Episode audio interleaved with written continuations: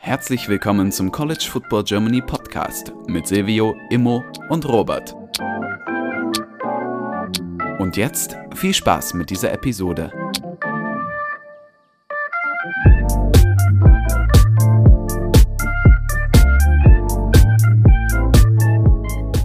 Herzlich willkommen zurück zum College Football Germany Podcast. Mit dabei ist heute Immo.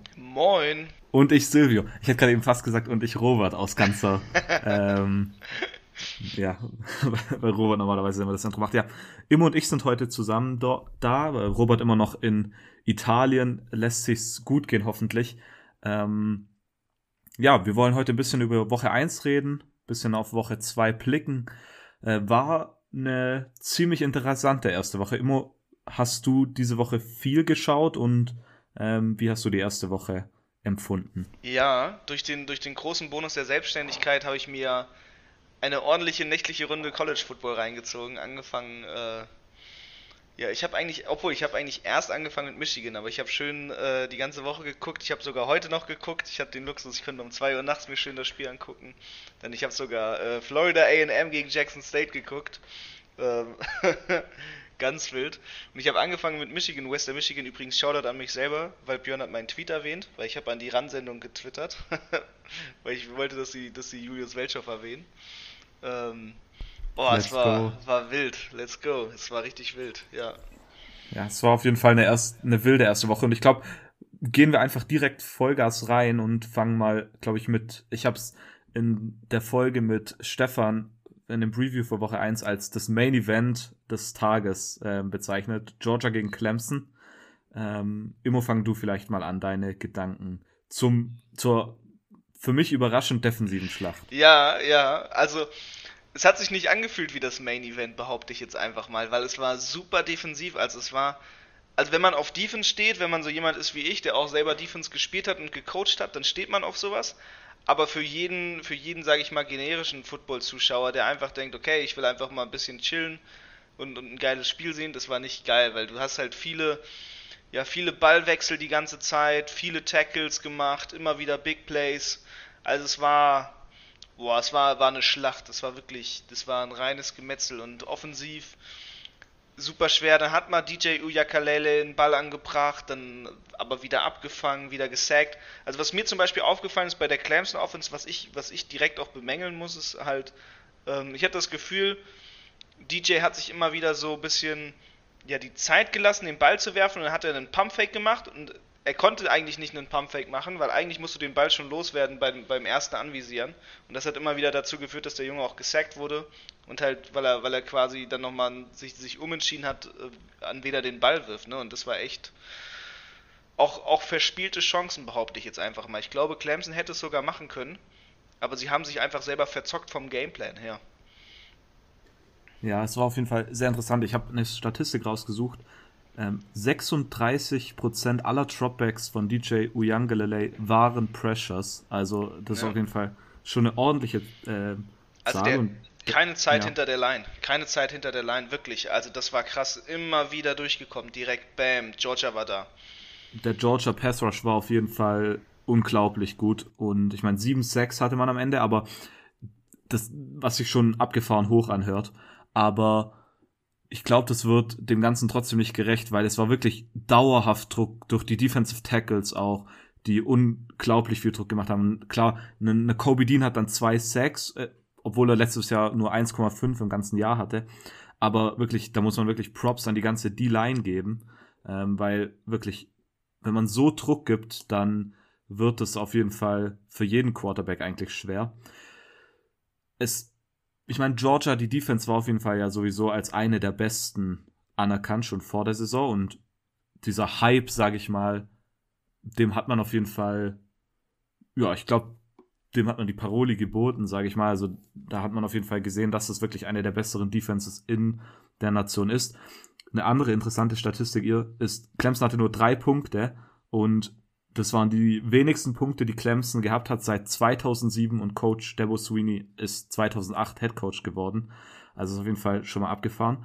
Und Clemson hatte eine Total Offense Yards, glaube von 180. Also das ist wirklich das ist eigentlich unglaublich, wenn man denkt, dass ähm, Clemson trotzdem, obwohl sie so viele Abgänge haben, in der Offense noch so viel Waffen haben. Und da muss man wirklich Props an die, an die Georgia Defense geben. Wir haben hierzu ein paar Kommentare bekommen über, ähm, über Instagram. Einmal von Coach Chris. Ähm, Clemson wird mit der O-Line und dem Play Calling nichts in den Playoffs reißen. Ähm, Stimme ich ihm absolut dazu, zu. Die Frage natürlich hier ist erstmal, Clemson wird es auf jeden Fall jetzt übel schwer haben, in die Playoffs zu kommen. Ich meine, klar, man hat den ACC-Schedule, wo man wahrscheinlich alles gewinnt. Man hat den Vorteil, dass North Carolina verloren hat, dass Miami richtig verloren hat. Ähm, aber ich sag mal, der Weg überhaupt in die Playoffs wird schwierig. Aber da muss sich auf jeden Fall was ändern. Immo, was sagst du? Ja, da wird, es wird sich komplett, man muss, man kann nicht mit diesem Gameplan, gegen den man jetzt gegen Georgia gegangen ist, kann man nicht als Clemson erwarten, dass sie den Schritt nach vorne machen können und quasi sagen nach Motto, hey, ziehen wir weiter so durch. Weil man wird das Line-Play wird man, wird man bearbeiten müssen, weil die Line ist viel zu fickrig, die ist viel zu löchrig.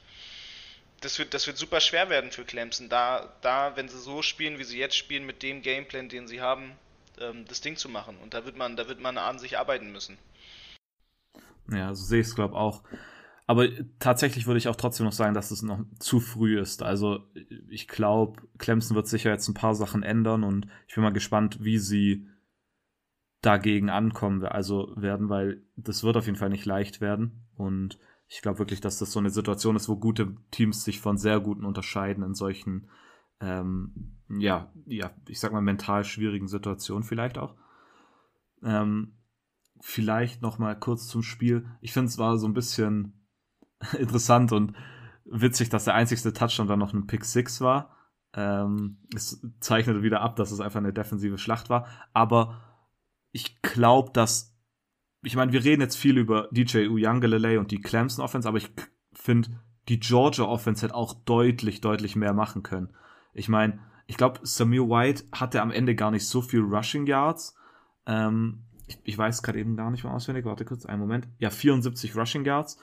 Ähm, und Kendall Milton hatte einen, ich glaube, einen Fumble, den er verloren hat ähm, der zweite Running Back. Und JT, Dan Daniels hat ja auch eine, eine, Interception geworfen, die, wenn ich mich recht entsinne, ein bisschen dumm war. Also da hat er den, den einen Safety nicht gesehen oder Cornerback. Ich, ich weiß gerade gar nicht mehr richtig, sorry dafür. Ähm, und JT Daniels hat zwar am Ende dann 22 von 30 Pässen angebracht, aber ich fand die Offense noch nicht wirklich gut. Also da hat auch Georgia noch wirklich was zu tun offensiv sie haben halt wirklich die Defense, auf die sie sich verlassen können. Und ich glaube, das wird äh, Georgia sehr, sehr gut tun. Ähm, und ich meine, so einen Sieg gegen, einen, gegen das Nummer 3 Team in der Nation ähm, in Woche 1 ist auf jeden Fall schon mal ein, ein sehr großes Ausrufezeichen, ja. Wir haben noch einen anderen Kommentar von äh, The Virgin CB1, erstmal ein nicer Name auf jeden Fall. Kam auch über Instagram, der sagt, DJU, ich denke, er redet von DJU Angelalay, ähm, gleich overrated. Würdest du das schon unterstreichen immer? Ähm, ich glaube, man muss dem Jungen natürlich noch ein bisschen Zeit geben. Ne? Ist nach wie vor ein junger Spieler. Ähm, jetzt in dem Sinne dann nicht so game erfahren, aber ähm, ja, ist natürlich ein bisschen, also der Hype ist weg so, ne? Jetzt muss der Junge sich einfach nur noch beweisen, dass er das jetzt wirklich kann.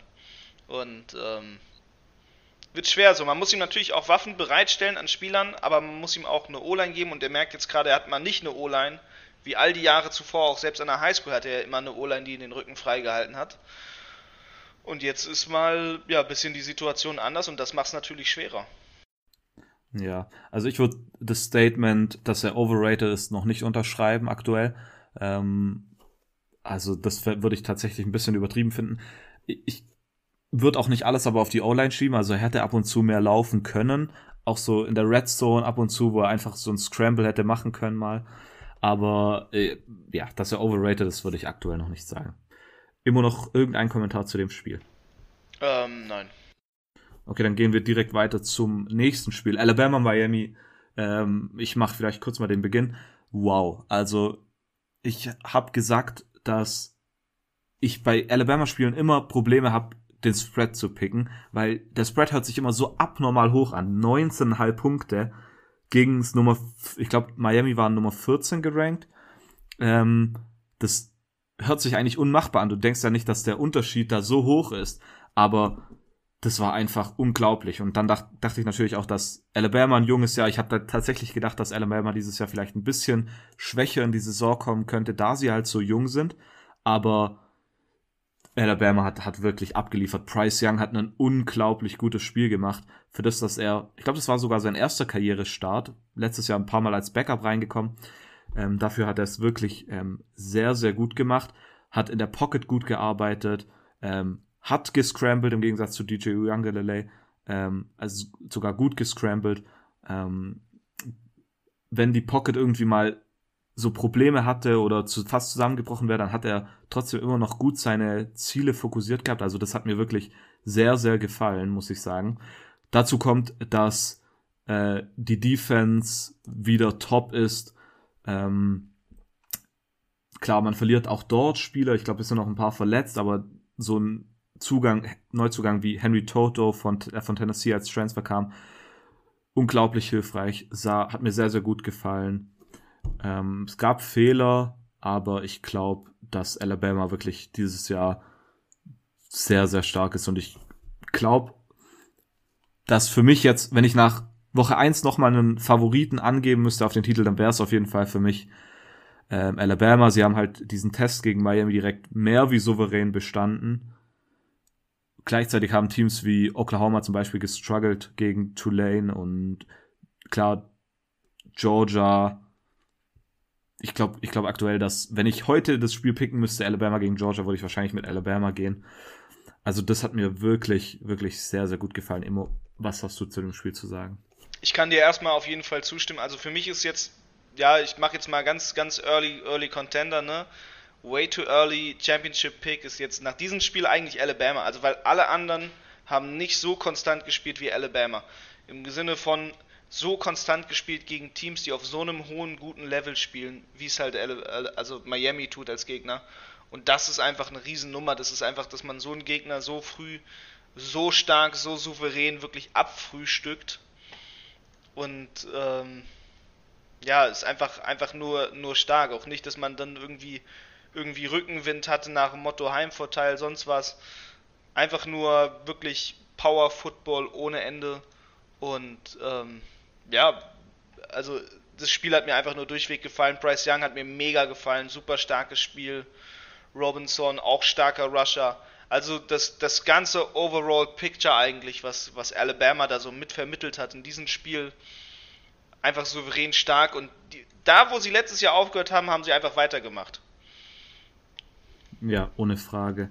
Ähm, würdest du so weit gehen zu sagen, dass Bryce Young aktuell der Heisman Frontrunner ist? Nach, äh, natürlich, erstmal muss ich sagen, dass ich sowas nach Woche 1 immer ein bisschen weird finde. Ich meine, man hat auch zum Beispiel einen Ren Heffley, der 10 Touchdowns geworfen hat. Ja. Ähm, aber, aber der ist halt ähm, FCS, ne? Der Boy. FCS, genau, ja. ja. Ähm, aber würdest du trotzdem sagen, dass jetzt Woche 1, oder sagen wir mal, okay, ich glaube, Heisman Frontrunner in Woche 1 ist ein bisschen ein Witz, das zu sagen. Sagen wir mal, ist er ein Kandidat aktuell? Er ist ein Kandidat. Er ist auf jeden Fall ein Kandidat. Und wir werden aber natürlich schauen müssen, was, was zum Beispiel Kate McNamara macht. Ähm, wir werden schauen, ob, ob vielleicht auf einmal JJ McCarthy sich, sich bei Michigan noch durchsetzt und da mal zwei starke Quarterbacks reinzuwerfen. Wir haben CJ Stroud. Immo, du nennst nur. Der auch nicht schlecht ist. Ey, äh, du nennst nur Michigans Quarterbacks. Ja, wie, wie heißt nochmal der Quarterback mit den 10 Touchdowns? Ah, war das auch ein Michigan Quarterback? Puh, haben. Ren Heffley. Ah, ja. kurzer kurzer Short Kam auch aus der äh, Michigan Quarterback Factory. Ups. Ja. Kann wohl Michigan doch ja. gute Quarterbacks machen. Die spielen noch nicht bei Michigan. McCaffrey. oh je. Ja, naja. Vielleicht CJ Stroud ist auch noch da, also ähm, ja, mal gucken. Es, es, gibt, es gibt ein paar super gute Quarterbacks, die, glaube ich, in den nächsten zwei Spielwochen noch weiter zeigen werden, was, was los ist. Aber Bryce Young hat, also wow, das ist jetzt schon mit der Frontrunner. Also, ich würde auf jeden Fall auch einen Spencer Rattler noch nicht abschreiben, nur weil er jetzt einmal ein bisschen gestruggelt hat. Ja. Aber viel mehr habe ich zu dem Spiel eigentlich eigentlich gar nicht zu sagen. Äh, wir haben noch eine Frage, äh, eine Anmerkung auch bekommen hier von Coach Chris wieder, der eigentlich das gleiche sagt wie wir. Price Young, Price Young sah mit kleineren Ausnahmen abgeklärt und sehr ruhig aus. Ähm, fand ich auch. Also er hat das wirklich sehr, sehr gut gemacht für seinen ersten Karrierestart. Und ich meine, erster Karrierestart gegen einen, einen Top 15 Team in einem neutralen Setting, also sprich das nationale Spotlight ist sowieso auf einem, da kann man auf jeden Fall sehr, sehr zufrieden sein mit der Leistung. Okay, dann machen wir direkt weiter mit Penn State, Wisconsin. Ähm, das dritte von, ich glaube, vier Spielen zwischen gerankten Teams. Ähm, Immo, willst du mal hier anfangen, oder? Hast die du jetzt zweite, ja, die zweite Defense-Schlacht ähm, der Woche war das, sage ich mal in dem Sinne. Boah, das war auch ein, ein sehr tightes Game. Hat sehr lange nicht gescored. In der ersten Halbzeit komplett nicht aufs Scoreboard gekommen. Dann wirklich erst im dritten Quarter mal so richtig losgelegt.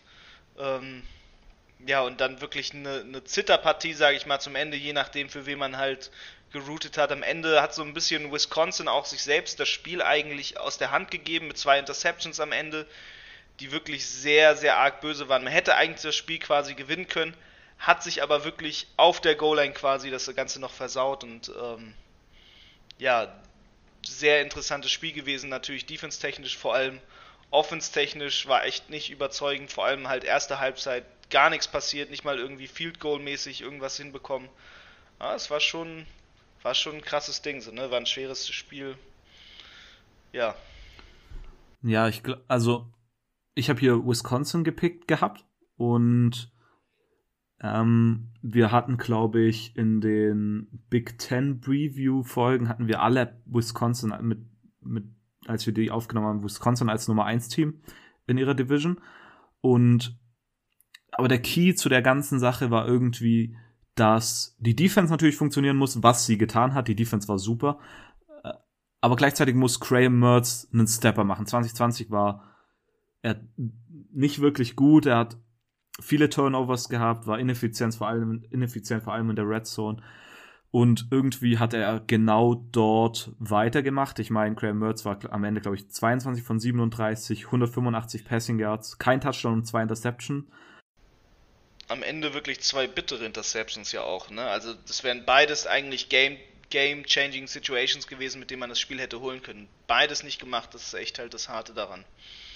Und er war vor allem irgendwie, fand ich schlecht, innerhalb von der Wisconsin-Hälfte, vor allem dann, wenn es in die Red Zone kam. Teilweise wirklich offene Receiver nicht, ge nicht getroffen oder gar nicht erst angeworfen. Ähm, das war sehr, sehr schade und ich glaube, dass ähm, Wisconsin hier auf jeden Fall was besser machen muss. Auf der anderen Seite Penn State, da war auch die Frage nach der Offense und was äh, der Quarterback, ähm, wie heißt er denn jetzt nochmal? Ähm, Sean Clifford. Sean Clifford. Sean Clifford. Ja, machen kann. Ähm, ich glaube, in der Folge, die Folge haben wir damals mit Julian Barsch aufgenommen und der hat genau das gesagt, dass äh, Clifford so ein bisschen die Achillessehne von der Offense sei.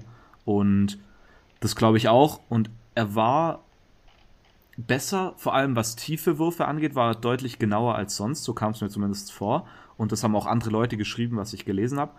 Am Ende war er 18 von 33 für 247 Yards mit einem Touchdown. Ähm, das war auf jeden Fall besser, aber auch noch nicht super.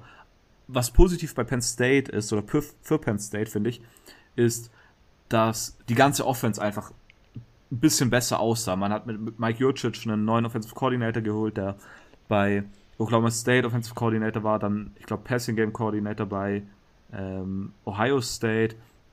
Also wirklich, wirklich ein Top-Mann und die, die Offense sah auf jeden Fall sehr gut aus. Also sie hat sehr viel Tempo reingebracht, ähm, das Problem war dann am Ende vielleicht noch, dass die Offensive Line ein bisschen gestruggelt hat, würde ich sagen.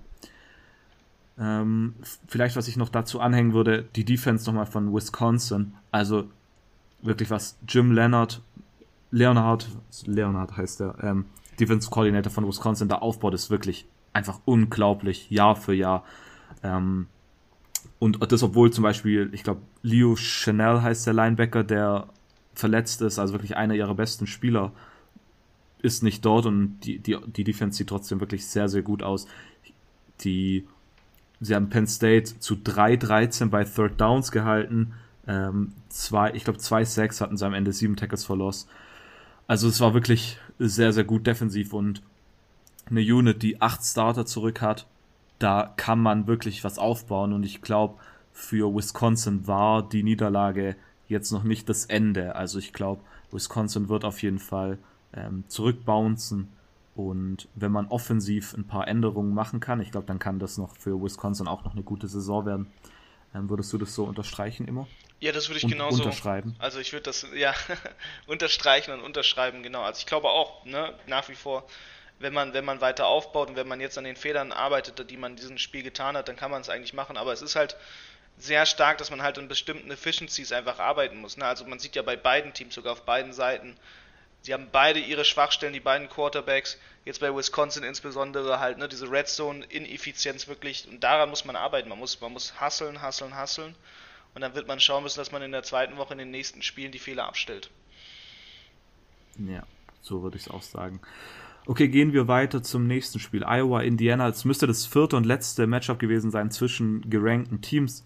Ähm, vielleicht, immer fang du an. Das erste, was ich hier doch sagen will, ist, äh, hast du den äh, Indiana, äh, ich sag mal, Fuck-up gesehen mit dem Jersey, wo äh, Indy, in, was stand, ich weiß gar nicht mehr, was da drauf stand. Indiana oder so, also auf jeden Fall ein Druckfehler auf dem Jersey von David Holloman dem, dem Running Back von Indiana. Hast du das gesehen? Indi nee, das habe ich, das ist mir nicht aufgefallen. Erzähl mir mal bitte, was, was passiert ist.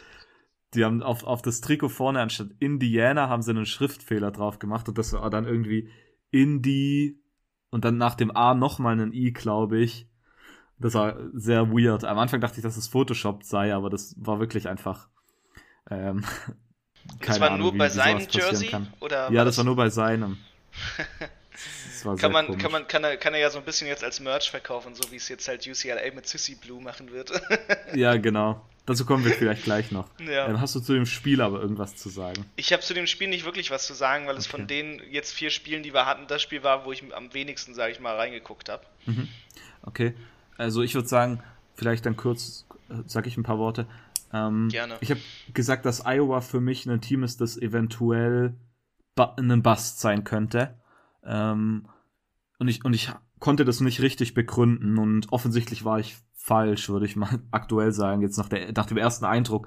Ähm, Iowa sah sehr, sehr gut aus. Die haben wirklich deutlich gegen Indiana gewonnen. Michael Penix Jr. von Indiana, der Quarterback, der ja letztes Jahr sehr, sehr gut war, hat geschwächelt, drei Interceptions geworfen und sah allgemein ziemlich shaky aus, würde ich sagen. Ähm, Defensive Back von Iowa, Riley Moss, hatte zwei Interceptions und beides waren Pick Six, was ich sehr, sehr interessant fand. Ähm, da, auf jeden Fall Heads up, also ähm, das ist sehr, sehr, sehr, sehr stark. Ähm, ja, die Iowa Defense sah sehr, sehr gut aus. Wie gesagt, Penix war die ganze Zeit unter Druck und sie haben wirklich einen, einen großen, ähm, sag ich mal, sie waren groß, ich weiß nicht, also ich glaube, dass Michael Penix immer noch ein guter Quarterback ist, aber ich glaube halt einfach, dass die Iowa Defense da wirklich so viel Druck gemacht hat, um, ich sag mal, das Schlechte aus ihm rauszubringen. Keine Ahnung, ob das so Sinn macht. Ja, also Indiana sah ziemlich gut aus und ich bin sehr gespannt auf die kommende Woche. Das Spiel werden wir nachher noch picken. Sie spielen nämlich gegen Iowa State. Ähm, Iowa State sah in Woche 1 nicht wirklich gut aus. Das wird auf jeden Fall sehr, sehr interessant. Und es gab einen ziemlich niceen Hurdle von Running Back Tyler Goodson von Iowa. Der war ziemlich, ziemlich epic, muss ich sagen. Okay, dann hätten wir eigentlich die Spiele durch, die wir unbedingt ansprechen wollten. Immo, über welche Spiele willst du noch was sagen? Ich möchte ähm, natürlich gerne meine Michigan ansprechen, meine Michigan Mans. Sehr gern, sehr meine gern. Wolverines. Ich möchte, ich möchte gar nicht viel erzählen, aber ich möchte sagen, es hat mir super viel Spaß gemacht zu gucken. Und insbesondere JJ McCarthy hat mir sehr viel Spaß, also sehr, sehr, sehr viel, wie soll ich sagen, äh, Lust auf mehr gemacht. Ich bin, ich bin das erste Mal seit langem wieder sehr, sehr positiv, was das Quarterback-Game angeht und auch wirklich, äh, ohne das schön zu reden, es hat wirklich Spaß gemacht, die beiden Quarterbacks zu sehen. Ich glaube, da hat Michigan mal äh, endlich wen gefunden, der eventuell was für sie reißen kann. Aber auch super, super enttäuscht mit den Verletzungen jetzt natürlich im ersten Spiel äh, das fuckt schon ab, wenn direkt dein bester Receiver erstmal raus ist für die Saison. das macht dann schon wieder sehr negativ, dass man, dass man ziemlich Schiss hat, dass es, dass es äh, Probleme machen wird. Ja, ich bin, ich habe das Spiel tatsächlich nicht geschaut. Ich bin jetzt mal gespannt, was kommende Woche passiert gegen äh, Washington, die ja einen ja. miesen Fuck-up hatten. Ich bin, bin ähm, auch super gespannt. Vor allem, vor allem, man kann ja ja, man muss gucken, ne, ob jetzt Washington, sage ich mal, dann mit, mit Hass, Hass in ihren, in ihren Adern äh, zurückkehrt und so richtig defense, defense-technisch loslegt und richtig aus, rausballert oder ob äh, Washington vielleicht das Fuck-Up-Team der Saison sein wird.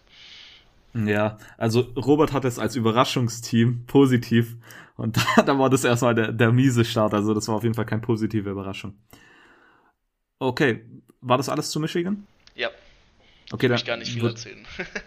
Okay, dann habe ich vielleicht noch kurz was zu North Carolina gegen Virginia Tech. Major Upset hat mich sehr, sehr überrascht. Die Aufnahmen war am Anfang von dem Spiel mit Enter Sandman einfach unglaublich nice. College Football is back. Gänsehaut. Ähm, dazu haben wir, ja, dazu haben wir auch einen Kommentar bekommen ähm, von, einen Moment, ähm, von, ich habe nur den Instagram-Namen M Protte, ich glaube, ich hoffe, ich habe es richtig ausgesprochen. M Protte, MP Protte. Ich weiß es nicht. Auf Ich hoffe, jeden ich Fall ein nicer richtig Typ. aus, sorry. Ja, sorry für, sorry für die Aussprachfehler. Ähm, die Entrance von Virginia Tech war ein absolutes Highlight. Just ask Sam Howell. ja, also Sam Howell sah auf jeden Fall auch nicht wirklich gut aus für das, dass man gesagt hat, dass er ein Contender für die Heisman ist. Und als so einen habe ich ihn auch bezeichnet. Ähm, aber das war erstmal ein ziemlich, ziemlich großer Upset und da kann man auch wirklich nicht wirklich was äh, schönreden. Texas, äh, Texas Tech will ich schon sagen. Virginia Tech hat einfach defensiv dominiert und äh, Sam Howell hatte am Ende drei Interceptions. Man hat auf jeden Fall gemerkt, dass Leute wie äh, Deami Brown und Des Newsom nicht mehr da sind. Also, ja, North Carolina wird auf jeden Fall was zu tun haben in den kommenden Wochen. Dann kurz noch zu UCLA LSU. In, sehr interessant. Äh, Robert hat auch LSU als Überraschungsteam und auch LSU hat verloren. Das Interessanteste an dem ganzen Spiel war wahrscheinlich der Kommentar von Ed Orgeron vorm Spiel äh, mit diesem Silly Blue. Und ich finde es einfach so Sissy witzig, Blue wie sogar. Sissy Blue, ja. Sissy. Äh, und wie, wie LSU das jetzt, äh, wie UCLA das jetzt einfach ausnutzt, als Marketing T-Shirts macht und dieses Video danach nach dem Sieg gemacht hat und dann dieses Hit the Gag, heißt das, glaube ich, ja, get the gemacht, get, das get the LSU get, get the get. ja, gemacht hat und da das Video, das war einfach zu witzig. Auch, oder sie hatten das Video auch eingeblendet, wie Ed Orgeron ins Stadion läuft und das sagt. Also es ist wirklich richtig funny, wie UCLA darauf reagiert hat. Auf dem Feld war UCLA aber auch äh, sehr, sehr stark. Also nachdem sie Hawaii dominiert haben, war das wirklich sehr, sehr gut. Und Zach Charbonnet funktioniert Ah, ah, sehr gut. mm, ah. Das muss, immer das musste ja richtig schmerzen. Das, das Also, schmerzt mir so. ähm, Ich habe, ihr, ihr wisst ja alle, also unsere aviden Zuhörer und ähm, Follower der letzten Jahre wissen ja, wie sehr ich den Jungen mag und äh, es tut weh. Ja, genau. Aber Mehr ich habe ich aber eigentlich ihm, auf ne? dem. Ja. Ja, natürlich, das muss man gönnen. Äh, mehr habe ich zu dem Team aber auch nicht zu sagen. Ich, äh, zu dem Spiel. Ich glaube, dass UCLA jetzt auf jeden Fall in die Top 25 reinrutschen wird. Und ich bin sehr, sehr gespannt, was UCLA in der Pac-12 machen kann. Vor allem, wenn jetzt Washington direkt mal gegen FCS Montana verloren hat. Und ja, ja, ich weiß nicht. Also in der Pac, die Pac-12 könnte dieses Jahr weit, weit offen sein, meiner Meinung nach. Ähm, Immo, du hast gesagt, dass du das Notre Dame-Spiel angeschaut hast. Hast du dazu vielleicht noch kurz was zu sagen? Erstmal, der, dieser Execution-Comment, hast du den gesehen? Ich habe den Execution Comment leider nicht gesehen. Ding hat irgendwie ähm, hier der Head Coach von Notre Dame, wer heißt er denn jetzt nochmal? Äh, Brian Kelly hat irgendwas gesagt. I'm in favor of the of, of executions and I want our whole team to be executed. Und äh, irgendwie er hat wohl an einen Kommentar von irgendwie einem 70er Head Coach von den Buccaneers angespielt, aber wenn du das außer Kontext hörst, dann hört sich das so abgefahren, ab- absurd an. Äh, ja. Also, achso, nee, du hattest gemeint, dass du das äh, Ole Miss Ja. Louisville-Spiel angeschaut hast. Ja, aber ich habe auch ähm, ein bisschen zumindest das äh, Notre Dame Hast du Spiel das- noch geguckt. Ich bin aber eingeschlafen ähm, Ah, während ja. des Spiels. Ich habe also nicht das, das äh, spannende Ende, Ende so mitbekommen. Ich habe es aber dann äh, nebenbei, während ich in meinem Büro Arbeiten getätigt habe, auf dem äh, Zweitbildschirm laufen lassen. Und äh, schön meine Kollegen mit dem Game Sound geärgert. Ähm, ja, war super, also super spannendes Spiel, ne? Schön, schön tight bis zum Ende. Äh, das war auf jeden Fall super spannend. Also das, das kann ich dazu nochmal sagen. Das war echt äh, stark, stark, stark, stark. Ja, vor allem bei dem Spiel muss man vielleicht noch erwähnen, natürlich äh, hier Mackenzie Milton, Comeback. Wirklich unglaublich, dass der überhaupt nochmal spielt. Ähm, ja, da muss man auf jeden Fall Props geben. Props an Mackenzie Milton für das Comeback. Ja. Okay, Okay, immer. Hast du noch irgendwelche Kommentare zu anderen Spielen von der vergangenen Woche? Ähm, ich habe eine Brand, Brand, Brand, Brand New hier, äh, super heißes Ding ähm, vor 13 Stunden. Kommen wir noch zum News-Teil, sonst würde ich es jetzt reinschmeißen. Ähm, okay, ja, du kannst ruhig. Oh ja, achso, mit dem Head Coach? Ja. Ja, sehr gerne, sag's. Okay, Randy Edsel ist zurückgetreten mit sofortiger Wirkung. Ähm, brandheiße News quasi erst heute reingekommen. Ähm, und ich habe, ich habe ja ein bisschen, ich kenne ja wen, der, der an die Yukon gegangen ist. Also ich meine jetzt nicht Valentin, sondern ähm, den, äh, ja, den Amerikaner, ja, jetzt fällt mir sein Name nicht ein, wie peinlich ist das denn? Ähm, auf jeden Fall ähm, habe ich wohl ein paar negative Kommentare von ehemaligen Spielern zu Randy Edsel gelesen. Und da war ich dann doch sehr, sehr erstaunt. Ähm, aber das sind ja so Dinge, die man halt nicht mitbekommt. Xavier Scott meine ich natürlich. Ähm, der hat was sehr Interessantes retweetet bezüglich Randy Edsel. Ähm, hier, ne? Äh, dass, dass er wohl, also dass das wohl ehemalige Spieler gesagt haben, dass er wohl vielen Spielern die Liebe zum Game geraubt hat. Das fand ich echt so, okay, crazy. Krass. Ja, da habe ich, da habe ich von einem ehemaligen Spieler quasi, also der, also Xavier ist ja wegtransferiert und hat das repostet von einem anderen Spieler, der das wohl in seinem privaten Snapchat gepostet hat. Also da ist wohl wenig Love für Randy Edsel. Ich hatte nur gelesen, dass er zum Ende der Saison zurücktritt. Ja, genau, und er, er ist und jetzt, jetzt, jetzt ah, okay. mit sofortiger Wirkung zurückgetreten. Krass, krass. Ja. ja. Weil sie halt die Saison mit zwei Niederlagen direkt gestartet haben, ne? Ja, ich meine, aber der Yukon-Job muss auch wirklich also ja, ich nicht... kann mir nicht vorstellen, dass da jemand freiwillig hingehen will, aber das dachte ich auch bei Kansas und dann geht ähm, hier der Dude von Buffalo dorthin. Aber Kansas ist zumindest wärmer als Yukon. ja, und Kansas ist ein Power 5 Team. Okay, so viel dann zu News. Mehr, mehr News habe ich aktuell nicht.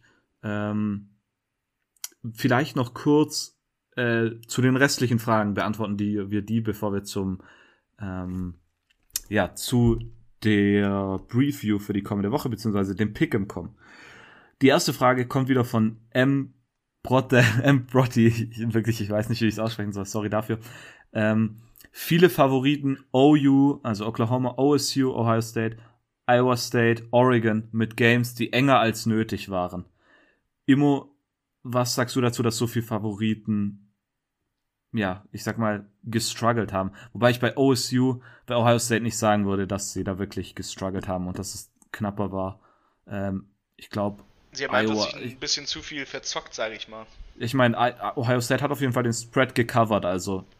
Ja. Also ich glaube, dass das Problem natürlich davon ist, für viele Teams geht es jetzt auch erst richtig los. Und da ist man immer noch so ein bisschen in diesen, ja, äh, man hat noch Schlaf in den Augen, behaupte ich jetzt einfach mal. Also so, so das ist, ist noch dieses typische, man ist noch eigentlich gar nicht so richtig wach.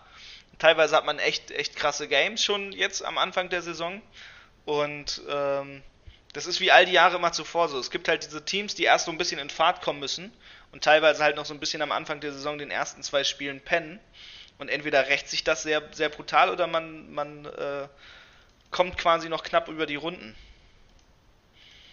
Ja, ja, du hast wahrscheinlich recht. Also, wie gesagt, Woche 1 tue ich immer, will ich eigentlich immer nicht zu hoch anrechnen, weil ich glaube, dass es, ich, ich weiß nicht, ob es wirklich so ist, aber ich glaube immer an diesen Effekt, dass man manche Teams einfach reinkommen müssen, so wie du sagst. Ja, deshalb würde ich das nicht zu hoch anrechnen. Okay, ja. wir haben noch mehrere Fragen von Max haben wir jetzt einige Fragen. Einmal, wie scheiße ist bitte Nebraska, wenn Illinois gegen UTSA verliert?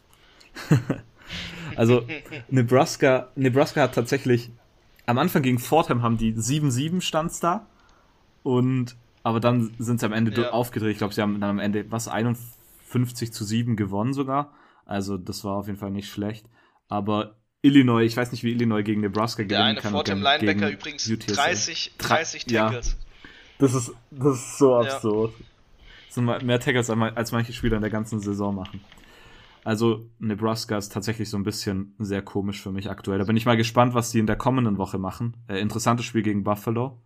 Ähm, kommst zum Aufeinandertreffen vielleicht von zwei Deutschen. Nuridin Nuili und Fabian Weitz spielt bei Buffalo, oder? Jo. Okay. Äh, dann Max hat auch noch weitere Fragen. Und zwar zum Beispiel, allen ist klar, dass Wendy kacke ist, aber so kacke, Niederlage gegen FCS-Team. Also seine Frage endet mit, aber so kacke, ich. Sechs, ich glaube, sechs FCS-Teams haben gegen FBS-Teams gewonnen, oder? Immer irgendwas zu Wendy zu sagen? Ähm, ich möchte mich nicht dazu äußern. okay, dann vielleicht äh, kurz eine Frage von Dennis Sikorski einschieben. Was ist das aktuell schlechteste Power 5 Team gerne unter Berücksichtigung des vergangenen Spieltags? Und da fange ich direkt an. Für mich ist auf jeden Fall Vanderbilt, ja. Ähm, also das war wirklich sehr schlecht. Und wir hat, ich hatte gesagt, dass ich Hoffnungen habe für Vandy, dass es sich in den kommenden Jahren ändert. Und daran halte ich auch noch immer fest. Aber das war für Clark Lee auf jeden Fall ein sehr, sehr schlechter Start.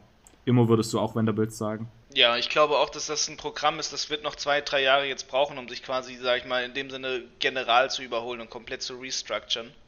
Aber dass man direkt gegen FCS-Team verliert, das ist schon peinlich, das ist schon hart. Also das ist echt kacke. Ja. Dann haben wir nochmal eine Frage von Max. Was war bitte mit UW, also mit, mit Washington, los? Und auch hier, Washington war eins von den sechs Teams, die gegen ein FCS-Team verloren haben. Aber ich würde sagen, auf die Frage würden wir gleich nochmal zurückkommen, wenn wir über Washington, Michigan reden. Immer. Dann habe ich aber noch eine größere Frage, beziehungsweise Lars Stolberg hat über ähm, Instagram drei größere Fragen geschickt. Einmal, eigentlich wollte ich diese Frage schon vom ersten Spieltag stellen. Kann Bo Nix eurer Meinung nach einen Schritt nach vorne machen in dieser Saison? Immerhin hat er einen neuen Offensive Coordinator an die Seite gestellt bekommen. Ich denke, dass das schon Chancen bietet und er somit auch für Fantasy sehr interessant ist. Sleeper-Kandidat. Immo Auburn und Bo Nix kann das besser werden. Ich glaube, es kann immer besser werden. Ich glaube, jeder Spieler sollte sich, sich weiterentwickeln und ähm, auch Bo Nix muss man noch diese Chance einräumen, sage ich mal, sich weiterzuentwickeln und die Hoffnung auch zu geben, dass die Erfahrung der letzten Jahre ihn natürlich weiter nach vorne bringt. Ähm, ob so sein wird, wird man, glaube ich, erst in ein, zwei Wochen abschätzen können, ob er wirklich den Schritt nach vorne gemacht hat oder halt nicht. Ja, ja. Ich meine, in Woche 1 hat man gegen Akron gespielt. Akron ist, glaube ich, immer eins der schlechteren College Football Teams. Ist vor allem eins ähm, der schlechteren auch Group of Five Teams, muss man ja ehrlich ja, genau, sagen. Genau. Und da hat man durchgedreht, also man hat 60 Punkte gemacht. Äh, Running Backs Tank Bixby und Jacquees Hunter waren beide sehr, sehr gut, haben beide über 100 Rushing Yards gehabt und Bo Nix äh, war passing-technisch auf jeden Fall besser als sonst. Er war 20 von 22, 275 Yards, drei Touchdowns, keine Interception. Also das war schon gut. Ähm, ich bin auf jeden Fall gespannt, was er machen kann und er könnte durchaus ähm, so ein Sleeper-Kandidat sein. Ähm, ich bin immer ein bisschen negativ eingestellt, was Bonix angeht, aber wie Immo sagt, ich glaube, man muss jedem so ein bisschen eine Chance geben. Okay, dann eine Frage für Immo, wahrscheinlich am besten. Könnt ihr ja. vielleicht mal den Begriff Graduate Transfer erklären? Im Endeffekt verstehe ich, dann nichts anderes drunter als ein Spieler, der in sein fünftes Jahr geht, also Redshirt Senior. Genau, man muss, man muss aber wichtig beim Graduate Transfer unterscheiden. Es kann auch ein Graduate Transfer sein im Sinne von, der hat drei Jahre innerhalb von drei Jahren an der Universität jetzt schon seinen Bachelorabschluss gemacht, hat also quasi zwei Jahre Edgeability noch beibehalten, weil, wieso auch immer, weil er halt schlau ist und könnte dementsprechend theoretisch zwei Jahre an der Universität studi weiter studieren. Also es ist so ein bisschen abhängig davon, in wie viel regulären Studienjahren man quasi sein Studium abschließt und dementsprechend ein Graduate Transfer sein kann. Meistens handelt es sich bei Graduate Transfers halt um, um Senior-Spieler, meistens auch insbesondere die, die ein fünftes Jahr quasi haben, die meistens geredshirtet sind, dann drei Jahre gespielt haben beim College, vier Jahre an einem College erbracht haben, in vier, vier Jahren Studienzeit das Studium abgeschlossen haben und dann quasi nochmal als Graduate Transfer, als, als Senior Student quasi wirklich ähm, an ein anderes College gehen, da teilweise sogar ihren Master dann schon anfangen. Aber es kann halt auch sein, dass man Graduate Transfers hat, die halt, ähm, ja, wie gesagt, halt ne, zwei Jahre zu spielen haben oder sogar drei Jahre, wenn man halt ein bisschen Glück hat mit Corona jetzt, also quasi ein Super Senior Graduate Transfer. Sowas gibt es auch. Und das ist meistens der Graduate Transfer. So ein bisschen früher, also heutzutage ist der Graduate Transfer nicht mehr so bedeutend, weil man hat ja früher viele Spieler, die einfach getransfert sind zu der Uni und dann ein Jahr aussetzen mussten. Das war immer problematisch. Wenn man den Graduate Transfer bekommen konnte, das war immer so ein bisschen der Free Agent auch im College Football, der Graduate Transfer. Das wird jetzt natürlich so ein bisschen weniger, weil halt das Transfer Portal mit neuen Regeln da ist. Aber ähm, insbesondere kann man sich das unter einem Graduate Transfer auch nochmal zusätzlich zustellen. Also es ist nicht nur eigentlich ein Super Senior, sondern es ist auch eigentlich ein Free Agent. Und manche haben halt noch zwei Jahre zu spielen dann gehabt als Graduate Transfer und die waren natürlich Gold wert auf dem Markt, weil du halt einen Immediate Impact Player bekommen hast, der nicht wie ein Ju Juco-Spieler quasi auf, auf einem niedrigeren Niveau gespielt hat, sondern weil teilweise halt diese Graduate Transfers dann natürlich auch schon Erfahrung mitbringen, halt teils jahrelange Erfahrung, teilweise haben ja manche von denen sogar drei Jahre gespielt an einem College, an einem D1 College vor allem, ähm, die halt schon College Football Erfahrung mitbringen in, in quasi diesen NCAA Football Environment, in dieser NCAA Football Umgebung. Ja, das war, glaube ich, eine gute Erklärung. Ähm, aber die Schüler müssen dann trotzdem, ich meine, wenn einer graduated ist in drei Jahren, sagen wir, und dann transfert wohin, dann muss er ja trotzdem an der Uni akkreditiert sein, immer genau. immatrikuliert sein. Also ist er mehr oder weniger auch ein äh, Graduate Student, also jemand, der zum Beispiel einen Master genau. macht. Genau, genau, du bist nach wie vor ein Student, ne? Das ist immer ganz wichtig zu merken. Das sind keine, keine Free Agents im Sinne von, haha, ich habe schon ausstudiert und jetzt kann ich ja eigentlich an der Uni chillen und nebenbei einfach nur noch zocken, zwei Jahre. Nee, das ist halt nicht quasi wie, wie irgendwie ja ein NFL-Spieler in dem Sinne. Nein, es ist sondern trotzdem immer noch nach wie vor ein Student halt. Ne? Der kann nicht nach Motto so eine ruhige Kugel schicken, was das Akademische angeht, ähm, sondern der muss halt trotzdem nach wie vor studieren. Und meistens sind das halt Leute, die dann halt ähm, ja ihren Master anfangen. Und das ist halt insbesondere halt für diese Spieler dann auch immer sehr attraktiv. Man sieht deswegen dementsprechend auch viele Graduate Transfers halt bei, bei vor allem akademisch starken Colleges. Ja, da, das hast du sehr gut erklärt und ich glaube, die Begründung sollte passen und wenn jemand Fragen hat, kann er wahrscheinlich dich immer anschreiben. Ja. Ähm, dann die letzte Frage ist noch eine, die ich dann ganz schnell beantworten kann. Habt ihr geplant, vielleicht mal ein gemeinsames College Football Schauen zu organisieren? Leider kann ich in meinem Umfeld nicht wirklich jemanden dazu überzeugen, da die Randspiele allesamt nicht geeignet dazu sind und 90% der Fällen frühzeitig entschieden und zum Beispiel auch die vermeintlichen Top-Matches auf der Zone diese Woche ungünstig liefen. Viele Grüße, Lars. Also erstmal vielen Dank, äh, Lars, für die vielen Fragen. Ähm, das ist eine interessante Sache, die ich mal, also die kann man zwei in zwei Richtungen verstehen. Einmal online, dass man irgendwie so einen Stream macht und mehr oder weniger da zusammenschaut. Können sich bestimmt oder wirklich in Person zusammen und ja, genau. Aber das mit in Person zusammen ist eine interessante Sache, die wir auch schon mal ein bisschen ähm, erforscht haben.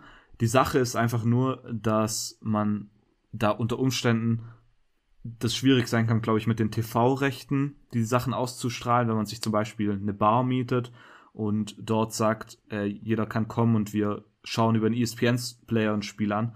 Ähm, das kann unter Umständen schwierig sein, aber würde ich in der Zukunft nicht ausschließen. Also das wäre auf jeden Fall was, ähm, an, das, an dem wir großen Interesse hätten, würde ich mal sagen.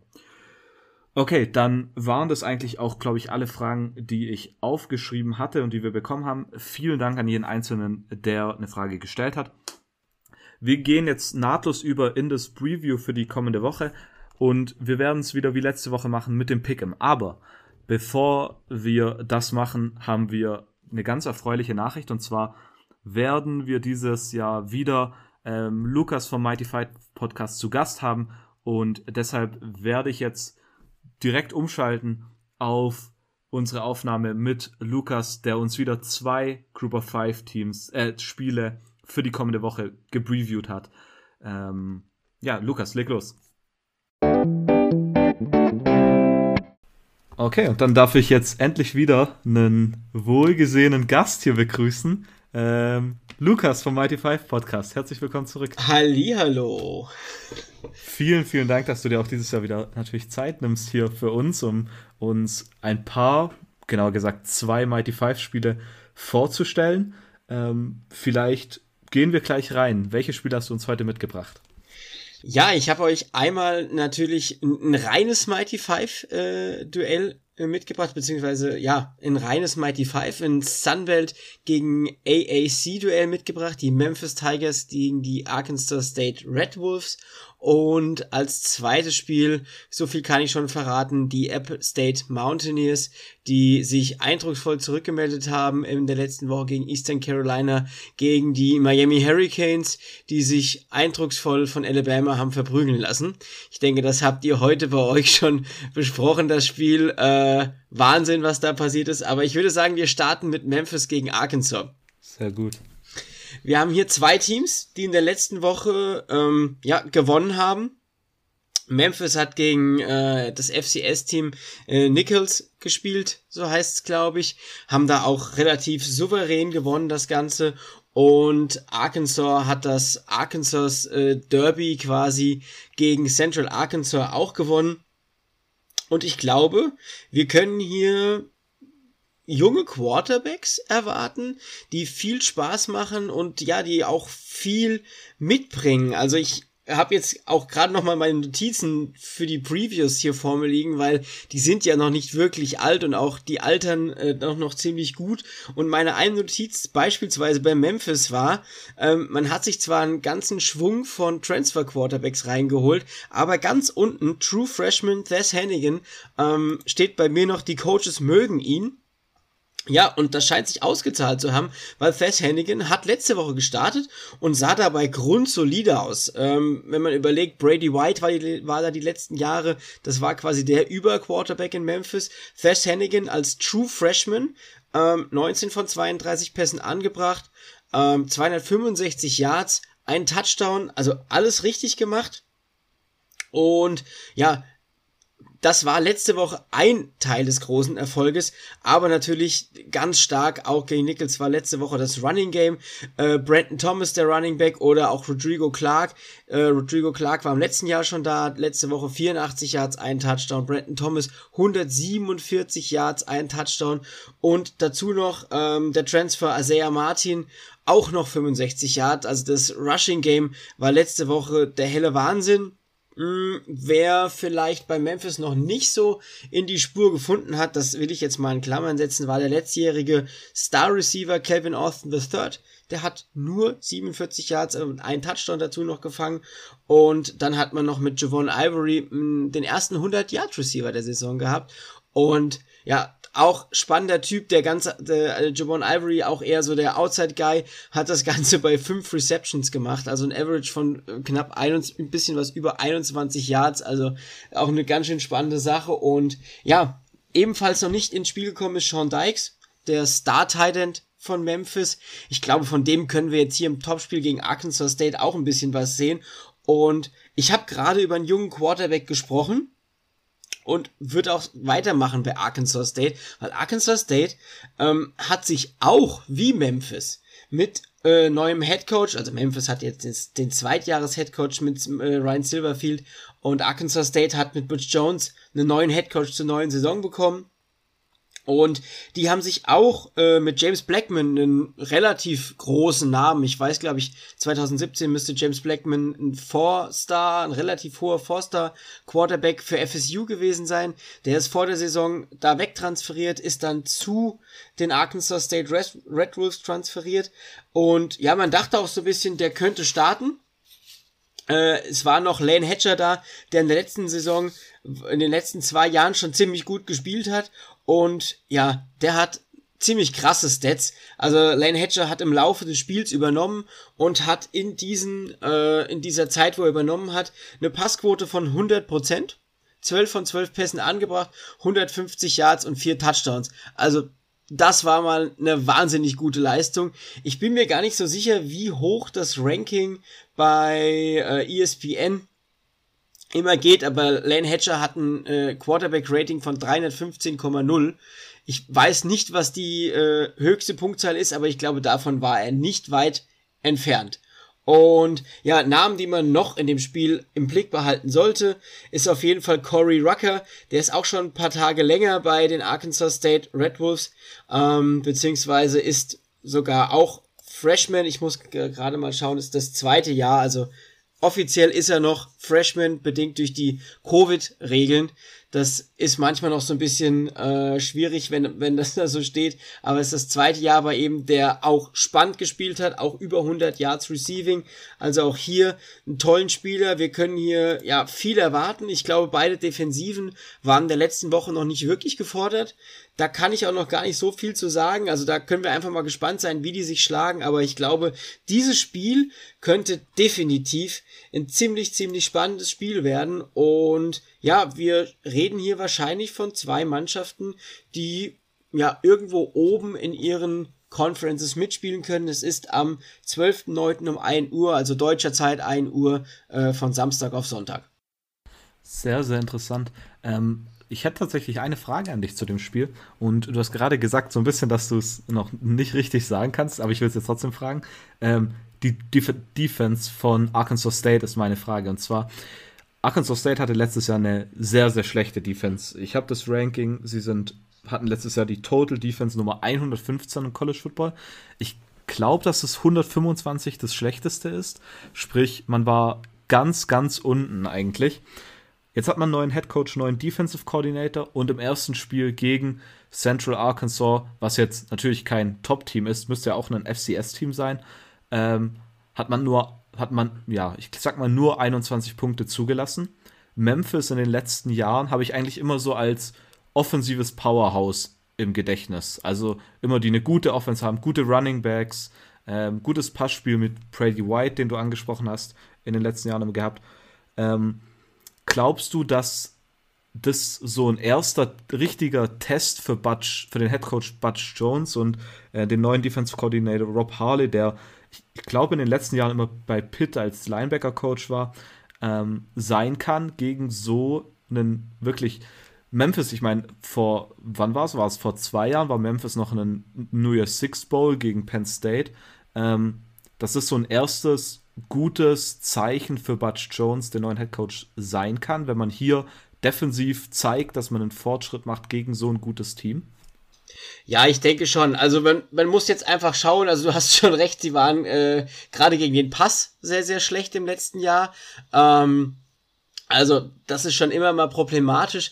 Ich glaube, dadurch, dass viel Erfahrung zurückkommt und äh, man sich, du hast so schön gesagt, Defensive Coordinator von Pitt, das ist auch absolut richtig.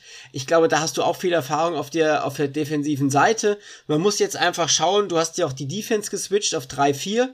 Ähm, das braucht ja auch immer mal wieder ein bisschen länger Zeit. Aber ich glaube bedingt dadurch, du hast gesagt, Memphis war mal das Powerhouse, da ist auch viel weg in den letzten Jahren. Und ich habe es eben gesagt, True Freshman Quarterback, also das ist, ist nochmal eine andere Nummer. Und ich glaube trotzdem, dass Memphis hier auf jeden Fall äh, der erste schwere Test wird.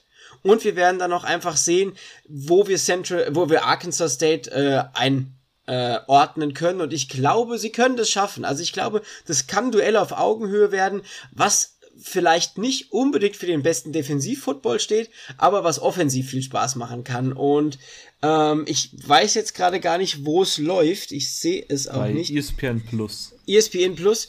Ähm, also wer vielleicht sowas so nebenbei noch gucken will, was viel Spaß macht, punktetechnisch, ich glaube, der könnte hier viel Spaß haben. Das glaube ich auch. Vielleicht kurz, der, der Spread liegt aktuell bei minus 5 mit Memphis als Favoriten. Ähm, wen suchst du hier vorne? Äh, ich würde bei Arkansas State plus 5 gehen. Ich glaube, das wird ein, wirklich ein enges Spiel ähm, und die, die, da kann viel passieren in dem Spiel und ich glaube, das wird ähm, ein Shootout. Ja. Perfekt, dann wer, ich sag mal, einen High-Scoring Mighty Five Game sehen will, ist hier wahrscheinlich gut aufgehoben. Gehen wir vielleicht aber direkt weiter zum nächsten Spiel, weil da kommt es meiner Meinung nach zu einem kleinen Knüller ähm, und es könnte einen Upset geben. Ähm, was sagst du? Appalachian State, Miami. Ja, App State hat sich letzte Woche erstmal wieder so ein bisschen zurückgemeldet. Ich weiß noch, ich habe es in der Preview auch gesagt, die hatten halt letztes Jahr einfach super viel Pech mit ihren Niederlagen. Äh, das war ein doofes Spiel und zwei noch döfere Spiele. Und ja, jetzt hat man natürlich den neuen Quarterback erstmal installiert. Chase Price sah in der ersten Woche grundsolide aus, ähm, hat für über 259 über 250 Yards geworfen, zwei Touchdowns, eine Interception. Das hat alles gepasst. Der hat die, die Offensive gut umgesetzt, ja. Das war schon mal ganz, ganz wichtig. Also das lief ja im letzten Jahr unter Zach Thomas so lala. Also der hatte so seine ein, zwei Problemchen.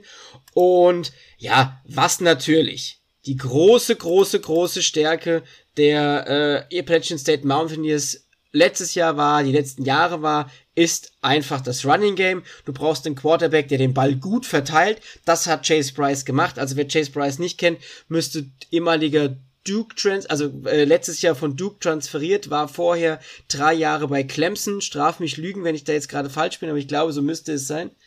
Ähm, der jetzt so seinen zweiten Frühling nochmal haben will. Ich glaube, da, da, ist er bei Appalachian State richtig, weil was macht App State aus? Es ist einfach das Run-Game Und ja, das war letzte Woche gegen die East Carolina Pirates schon ziemlich, ziemlich stark. Also Nate Noel, der Running Back, 126 Yard. Cameron Peoples, der letzte verbliebene Running Back von dem Trio aus dem letzten Jahr, auch nochmal 100 Yards obendrauf. Also wenn ein Quarterback für 260 Yards knapp und deine Running Backs für über äh, 220 Yards laufen, hast du viel richtig gemacht.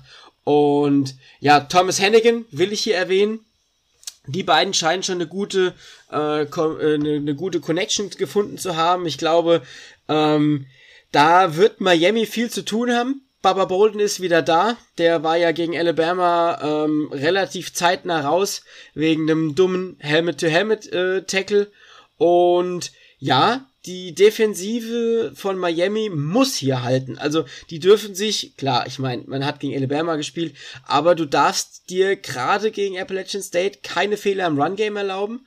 Baba Bolden als Safety wird da äh, gefordert sein. Ich meine, der kann ja auch mit seiner Figur und seinem äh, und seinem und seinem ganzen Spielstil auch nach vorne rücken und kann da mal den Lauf aufhalten. Und ich glaube, wenn Miami das nicht gestoppt bekommt, ähm, wird App State ähm, die Eric King in Schach halten können, nie ganz rausnehmen. Ich glaube, das kann kaum ein Team, aber App State hat nun mal auch gute Spieler in seiner Defense, also ist jetzt auch nicht irgendeine Truppe, die da hinten drin rumrennt. Und ja, wir können gespannt sein, wie das Ganze äh, weiterlaufen kann. Ich habe vor der Saison gesagt, die können überraschen. Da kommt gerade viel in der Offensive, im Wide Receiver Room viel zurück. Du hast deine Defensive Line relativ stark zurück bei App State, also die werden auch da vorne für Druck sorgen können. Ähm, Demetrius Taylor ist ähm, ja wieder dabei, der letztes Jahr so ein kleines Down hier hat. Ähm, du bekommst dazu noch ähm, ja den Rest der Defense zurück.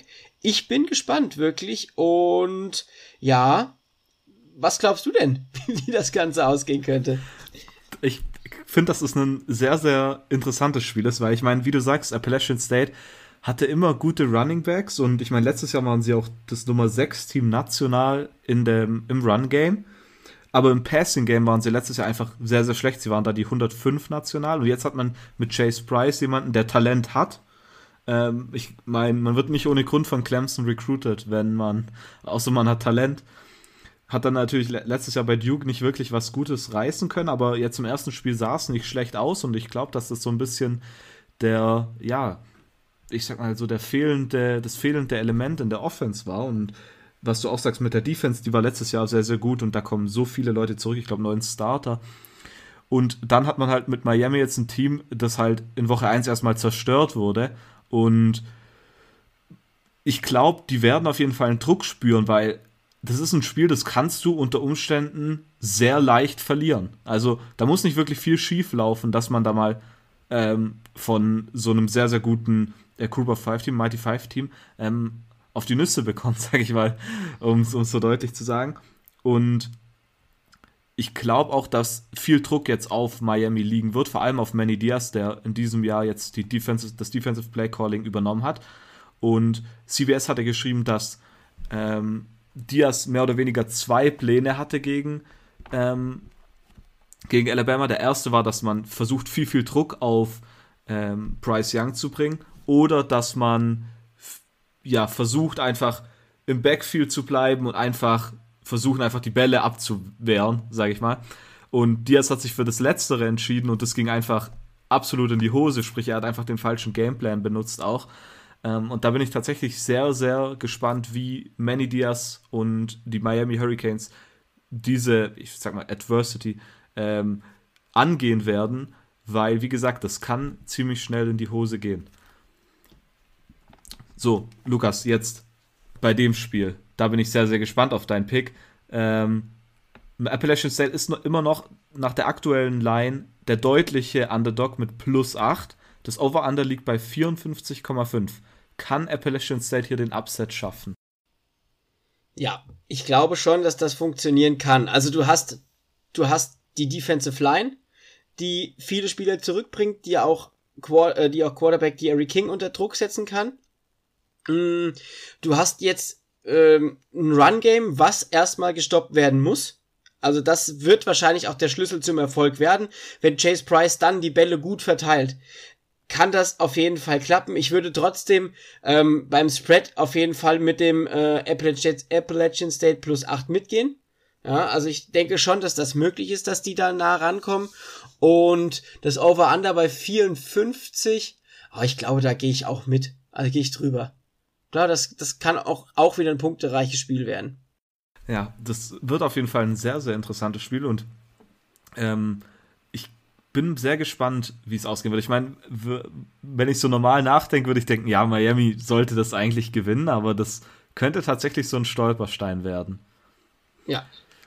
Alles klar, dann sind wir hier auch schon eigentlich am Ende. Vielen, vielen Dank, Lukas, dass du dir wieder die Zeit genommen hast. Ähm, gerne, gerne. Sag vielleicht noch mal kurz für alle, die es immer noch nicht wissen, wo man dich denn verfolgen kann. Und vor allem den Mighty Five Podcast. Ja, also den Mighty Five Podcast findet ihr, keine Ahnung, auf allem das, was Anchor mir zur Verfügung stellt und wo sie mich dann, äh, wo die mich dann wiedergeben, aber vor allem auch auf Spotify, auf Apple, äh, Apple Podcast und auf Twitter bei at, at Mighty5 Podcast. Ja, das ist meine, meine Podcast-Handle und at Lulu Martin ist der private Handle, wo ich natürlich auch immer gerne die Mighty Five Sachen äh, retweetet.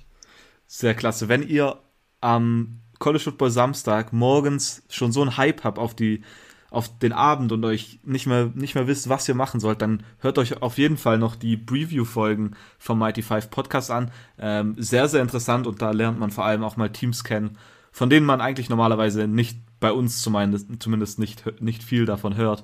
Also schaut da auf jeden Fall vorbei. Vielen Dank, Lukas, und wir machen weiter mit unserem Pick'em. Gut, und dann sind wir jetzt auch wieder zurück. Ähm, vielen Dank an Lukas für das Preview. Immer wieder toll, dass Lukas dabei ist. Ähm, alle seine Daten sind natürlich wie immer unten in der Beschreibung.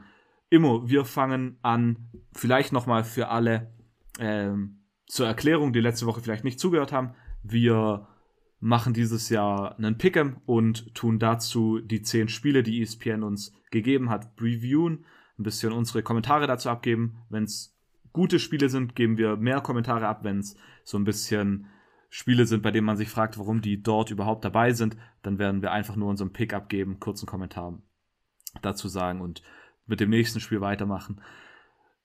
Ja, uns hat das letzte Woche ganz gut gefallen. Resonanz war auch ganz gut. Von daher werden wir es jetzt einfach nochmal so weitermachen. Und wenn wir dann Spiele haben, die dort nicht dabei sind und noch einen Kommentar dazu abgeben wollen, dann werden wir das natürlich auch machen. Okay, Imo, hast du das Pick'em offen? Ja. Okay, dann fangen wir doch gleich mal an. Das allererste Spiel ist am Samstag um 18 Uhr bei Fox leider, also schwer zu empfangen. Ähm, was namenstechnisch vermutlich das größte Matchup diese Woche ist. Nummer 11 Oregon gegen Nummer 4 Ohio State. Vielleicht als kleiner Hinweis, wir sind, wir picken gegen den Spread. Ähm, also Oregon ist plus 14,5 Underdog, sprich Ohio State ist minus 14,5 Favorite. Immo, dein Kommentar zu dem Spiel? Ja, ich glaube, es wird ein, wird ein spannendes Spiel werden, auch wenn man natürlich so ein bisschen bedenken muss.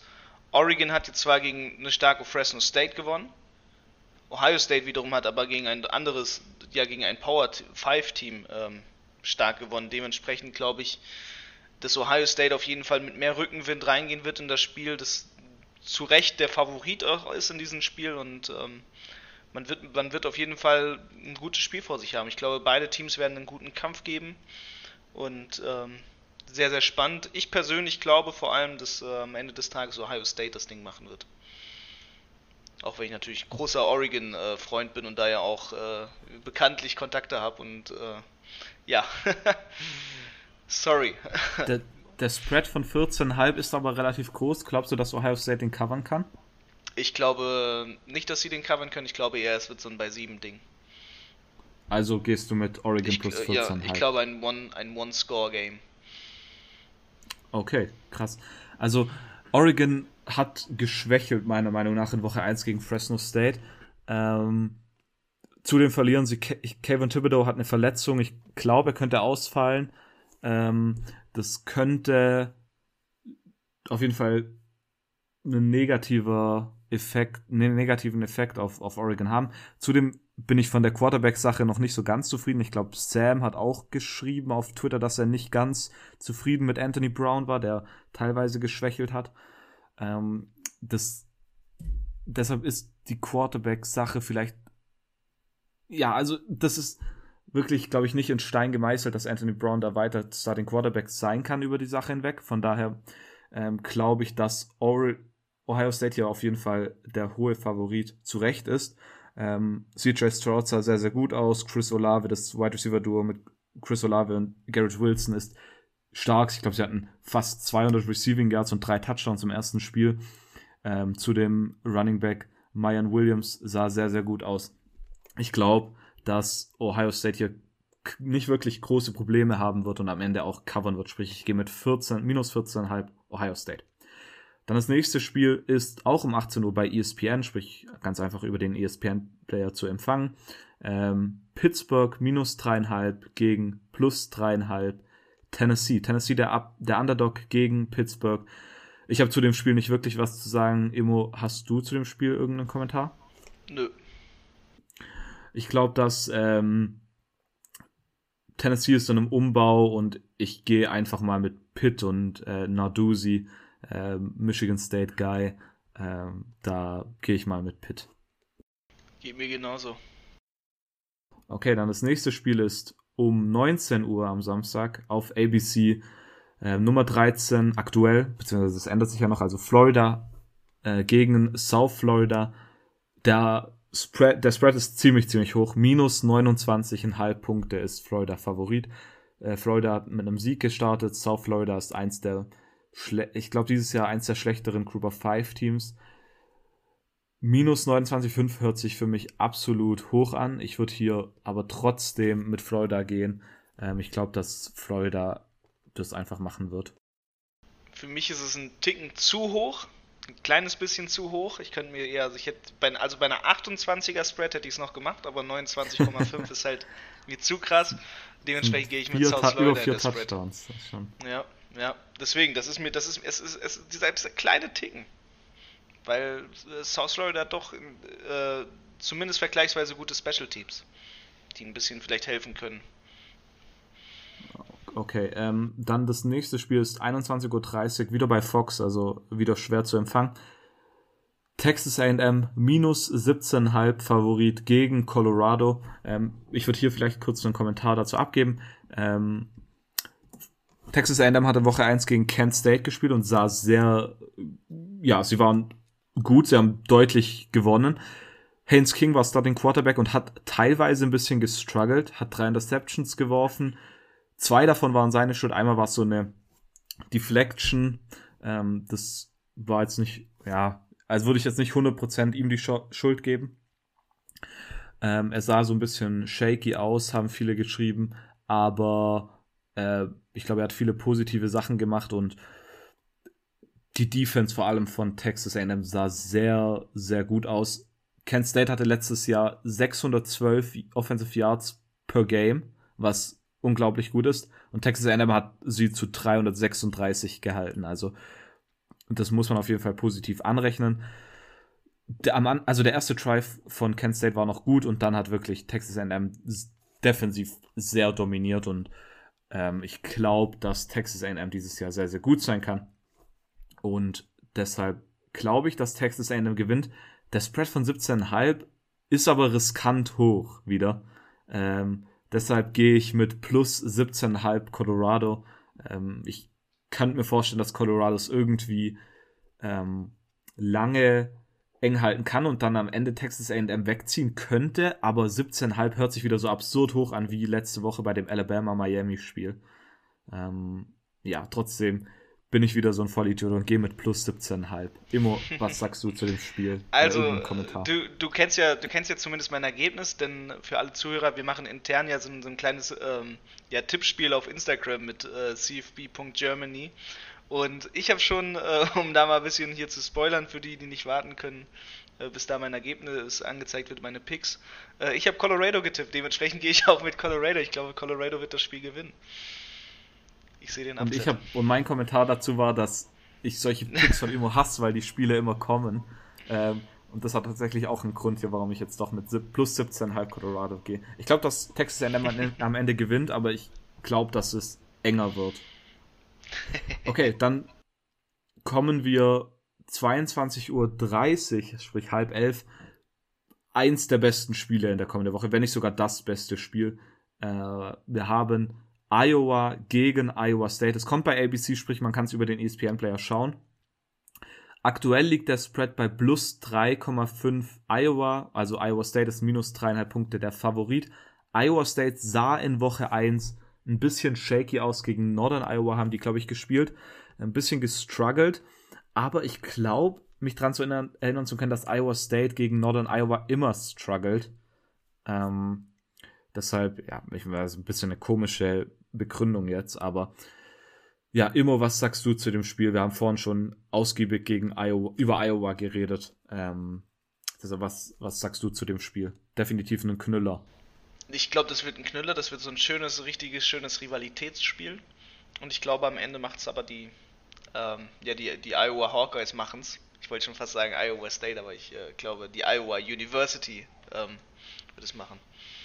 Okay. Oder sagt man University bin, of Iowa? Muss ich jetzt schnell mal hier googeln. Ich glaube, es ist die University of Iowa. ja. Dip, dip, dip. Internet lad schneller. ist es die glaub, University of Iowa? University of Iowa sein, ja, oder? Genau, also ich glaube, es macht die University of Iowa. Okay, ich gehe tatsächlich mit Iowa State. Ich bin dieses Jahr auf dem Iowa State Hype Train drauf und ich lasse mich von Woche 1 durch die Woche 1 Performance nicht davon runterkicken. Ähm, nimm den Exit noch nicht. Deshalb ähm, fahre ich weiter den Brock Purdy Iowa State Hype Train und da muss deshalb ein Sieg her. Okay, dann das nächste Spiel ist ähm, Nummer, äh, ja, Texas gegen Arkansas. Texas ist minus 6,5 Punkte Favorit. Ähm, Imo, Texas ist ziemlich gut in die Saison gestartet. Woche 1 mit Sark als Head Coach. Ähm, ziemlich deutlich gegen ein geranktes Louisiana-Team gewonnen. Was hältst du von dem Spiel? Uh, we're back. Ich, ähm, Oh je. ich sehe die Longhorns vorne und ich glaube, es ist eine, eine stabile Spread, sage ich mal. Ne? Sie müssen bei sieben, mit sieben Punkten gewinnen, das ist, das ist machbar, das ist, das ist logisch, das ist umsetzbar. Ähm, dementsprechend glaube ich, dass, dass Texas das gewinnen wird. Ähm, ich habe ein sehr positives Bild von denen. Ja, ich glaube ich glaub daran, was Sam Pittman in Arkansas aufbaut, aber ähm, Texas hat mir sehr, sehr gut gefallen in Woche 1 und ich glaube, dass Texas da ja, ich sag mal, an diesen ersten Sieg anknüpfen kann und hier den Spread covern wird. Okay, dann das nächste Spiel ist meiner Meinung nach ein ziemlich uninteressantes Spiel. Mississippi State gegen NC State. Ähm, Mississippi State ist der Underdog mit plus zweieinhalb Immo. Was pickst du hier? Ich pick Mississippi State. Okay. Ich gehe tatsächlich mit NC State, ähm, weiß aber nicht warum. Das ist ein ziemlich uninteressantes Spiel, meiner Meinung nach. Ein deutlich interessanteres Spiel ist nachts um 2 Uhr ähm, auf ABC, sprich, man kann es über den ASP-Player schauen. Washington gegen Michigan. Michigan ist aktuell der minus 6,5 Punkte Favorit. Ähm, immer du bist Michigan-Fan, deshalb mache ich tatsächlich den Beginn. Ähm, Washington sah übel aus. Also das war wirklich ganz, ganz übel gegen Montana verloren. Ich meine, Montana ist eins, glaube ich, von den besseren FCS-Teams, aber äh, das ist nicht wirklich eine Ausrede dafür. Ähm, wie gesagt, die Frage, die kam von äh, Max, was war bitte mit Judah bloß? Ja, also Dylan Morris, der Starting Quarterback, sah sehr, sehr schlecht aus. Drei Deceptions geworfen, davon hat äh, Defensive Back von ähm, Montana Gavin Robertson, Gavin Robertson zwei gefangen. Ähm, Dylan Morris spielt ein bisschen, sage ich mal, gegen die Zeit, weil er hat mit Sam Howard den Five-Star True Freshman hinter sich, der Druck macht, der den, den Starting-Job will. Ich glaube, viele Washington-Fans wollen auch, dass er den Starting-Job bekommt. Und er hat ihm jetzt gerade wie so wie so ein Geschenk eigentlich gemacht und hier gesagt, guck mal, ich kann nicht mal gegen ein FCS-Team ziemlich gut spielen. Und jetzt spiele ich in der nächsten Woche gegen Michigan. Wenn ich dann nochmal schlecht spiele, dann kann, glaub Jimmy Lake vielleicht nicht mehr dem Druck, ja, dem Druck standhalten und sagen, okay, ich tu Dylan Morris wieder reinwerfen, sondern dann kommt Sam Howard vielleicht rein. Ja, wie gesagt, ähm, Morris war sehr, sehr schlecht. 27 von 46 Pässen an den Mann gebracht, 226 Passing Guards, kein Touchdown und drei Interception. Ähm, das war sehr, sehr schlecht, aber man darf das Ganze auch nicht nur auf, auf Dylan Morris schieben. Auch die Rushing, das, das Run-Game war einfach schlecht. Man hatte 27 Rushing Attempts für 65 Yards. Ähm, das ist wirklich ja, unter aller Sau eigentlich. Ähm, und es war der vierte, bisher hatte man vier, hatten vier FCS-Teams ähm, Siege gegen gerankte FBS-Teams. Das war einmal James Madison gegen ähm, Nummer 13 Virginia Tech im Jahr 2010, Eastern Washington über Nummer 25 Oregon State im Jahr 2013, North Dakota State über Nummer 13 Iowa im Jahr 2016 und dann natürlich das legendäre Appalachian State gegen Nummer 5 Michigan im Jahr 20, 2007. Ähm, und jetzt gibt es ein fünftes, und zwar mit Montana gegen, was waren sie, ich glaube Nummer 20 Washington. Ähm, ja, also das war wirklich, sah sehr, nicht wirklich gut aus von Washington. Ähm, und man spielt gegen Michigan, die besser aussahen. Also immer hat vorhin ein bisschen über Michigan also ich, geredet. Ich, ich, das Spiel hat mir riesig gefallen, auch alleine das Rushing Game mit Blake Corum, der ist eine Maschine, der ist absolut super. Das ist richtig, richtig stark, das Team. Glaubst du, dass äh, Michigan das auch gegen Washington ja, fortführen kann? Ich meine, du hast ja vorhin ja. so ein bisschen darüber gefragt, ob Washington da jetzt aggressiv reinkommt. Ähm, ich glaube, ich glaube sagt, Michigan wird das super stark vorführen. Also die werden das fortführen, die werden da arbeiten, die werden da hasseln. Das wird geil. Also sagst du, die minus 6,5, die es aktuell sind, covered Michigan ohne Probleme. Ein Touchdown. Ja. Kein Problem. Okay. Die machen sogar zwei Touchdowns.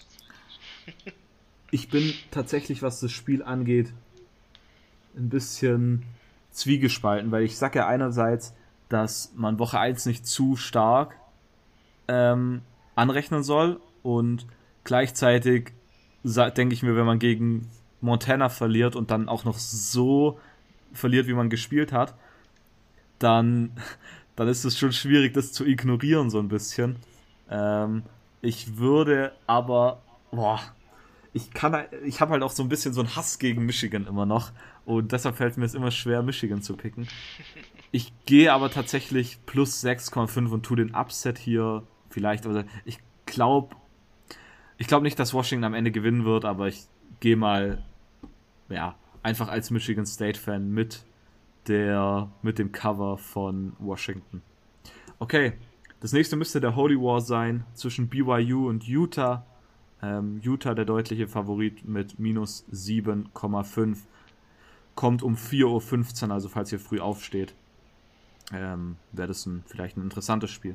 Ähm, Immo, hast du zu dem Spiel was zu sagen? BYU gegen Utah. Es wird auf jeden Fall spannend, es wird auf jeden Fall schön Rivalität sein. Es wird schön Beef in der ganzen Sache sein und ich ähm, hoffe so ein bisschen auf den Upset, beziehungsweise nicht mal. Ich glaube, Utah wird gewinnen, aber es wird nicht so, so knapp, dass, sage ich mal, eine 7,5 Spread gecovert wird und dementsprechend picke ich für die Spread Utah. Glaube, äh, also äh, ich picke für die Spread BYU, ich glaube aber Utah gewinnt. Okay, interessant. Ähm, ich könnte mir auch vorstellen, dass es eng wird, aber ich glaube, dass Utah dieses Jahr das deutlich bessere Team ist. Ich glaube, BYU merkt noch immer den Verlust von Zach Wilson und ihrem Offensive Coordinator Jeff Crimes, der zu Baylor gegangen ist. Deshalb gehe ich hier mit minus 7,5 Utah. Und dann sind wir tatsächlich schon beim letzten Spiel angekommen. Auf Fox um 4.30 Uhr in der Früh, sprich wieder schwer zu empfangen. Wir haben USC gegen Stanford. USC ist der wirklich hier jetzt der deutlich, deutliche Favorit mit minus 17,5. Immo ist der Spread zu hoch, kann Stanford ja innerhalb von den 17,5 bleiben oder covert USC, USC diesen hohen Spread von minus 17,5? Ähm, ich glaube, USC macht das. Begründung? Einfach Gefühl. Bauchgefühl. Bauchgefühl. Ja, Bauchgefühl. 17,5 ist schon ziemlich hoch. Ist schon, ist schon ein ähm, tightes Ding, ja. Deshalb gehe ich jetzt mal mit Stanford. Ich meine, man muss ja auch ein paar risky Picks machen. Gut, das waren dann eigentlich auch schon die Spiele. Äh, wir müssen hier noch einen Tiebreaker eingeben. Total Points zwischen Iowa und Iowa State. Ich glaube, ich mache mal den Anfang. Ich glaube, es wird eine defensive Schlacht. Ich gehe mit 34 Punkten. Ich gehe mit 42, weil 42 ist die Antwort auf alles. Sehr schön. Immo, hast du noch irgendwelche Spiele, über die du kommende Woche für kommende Woche reden willst? Mm. Nicht? Okay, dann sind wir eigentlich nicht, schon am. nicht weiter noch äh, das ausschlachten. Aber ich bin hyped. Nächste Woche, ich habe wieder Bock. Ich werde mir haufenweise Football reinziehen. Ich habe endlich Zeit dieses Jahr. Äh, es Ja, ist, ist doch nice. ich bin happy. Das ist doch nice. Dann sind wir hier eigentlich am Ende angekommen. Ja, vielen Dank an Lukas zuerst, dass er sich wieder die Zeit genommen hat dieses Jahr. Da sind wir auf jeden Fall, freuen wir uns als ganzes Podcast-Team darauf. Ähm, Immo, vielen Dank, dass du dir heute wieder Zeit genommen hast. Schön, dich wieder zurückzuhaben. Ähm, und dann vielen Dank natürlich an euch Zuhörer zum Zuhören, fürs Zuhören. Ähm, ja, wir sind alle sehr gehypt, dass die Saison zurück ist und hoffen, dass auch ihr gehypt seid. Ihr könnt uns gerne mehr denn je ähm, eure ja, Meinung zu dem neuen Format ähm, ja, mitteilen. Ich glaube, wir wollen hier gerade einfach ein bisschen rumprobieren, ähm, solange äh, Robert uns lässt. ähm, deshalb, äh, wenn ihr irgendwelche, äh, wenn ihr irgendwie sagt, okay, das gefällt uns überhaupt nicht, macht's wieder so wie damals, dann würden wir wahrscheinlich zurückgehen. Ähm, eure Meinung zählt uns, ja, bedeutet uns da sehr, sehr viel. Also wenn ihr irgendwie einen Verbesserungswunsch oder einen Tipp habt, dann gibt uns nur Bescheid. Ähm, ja, aber dann sind wir eigentlich am Ende angekommen. Vielen Dank fürs Zuhören. Bis nächste Woche. Tschüss.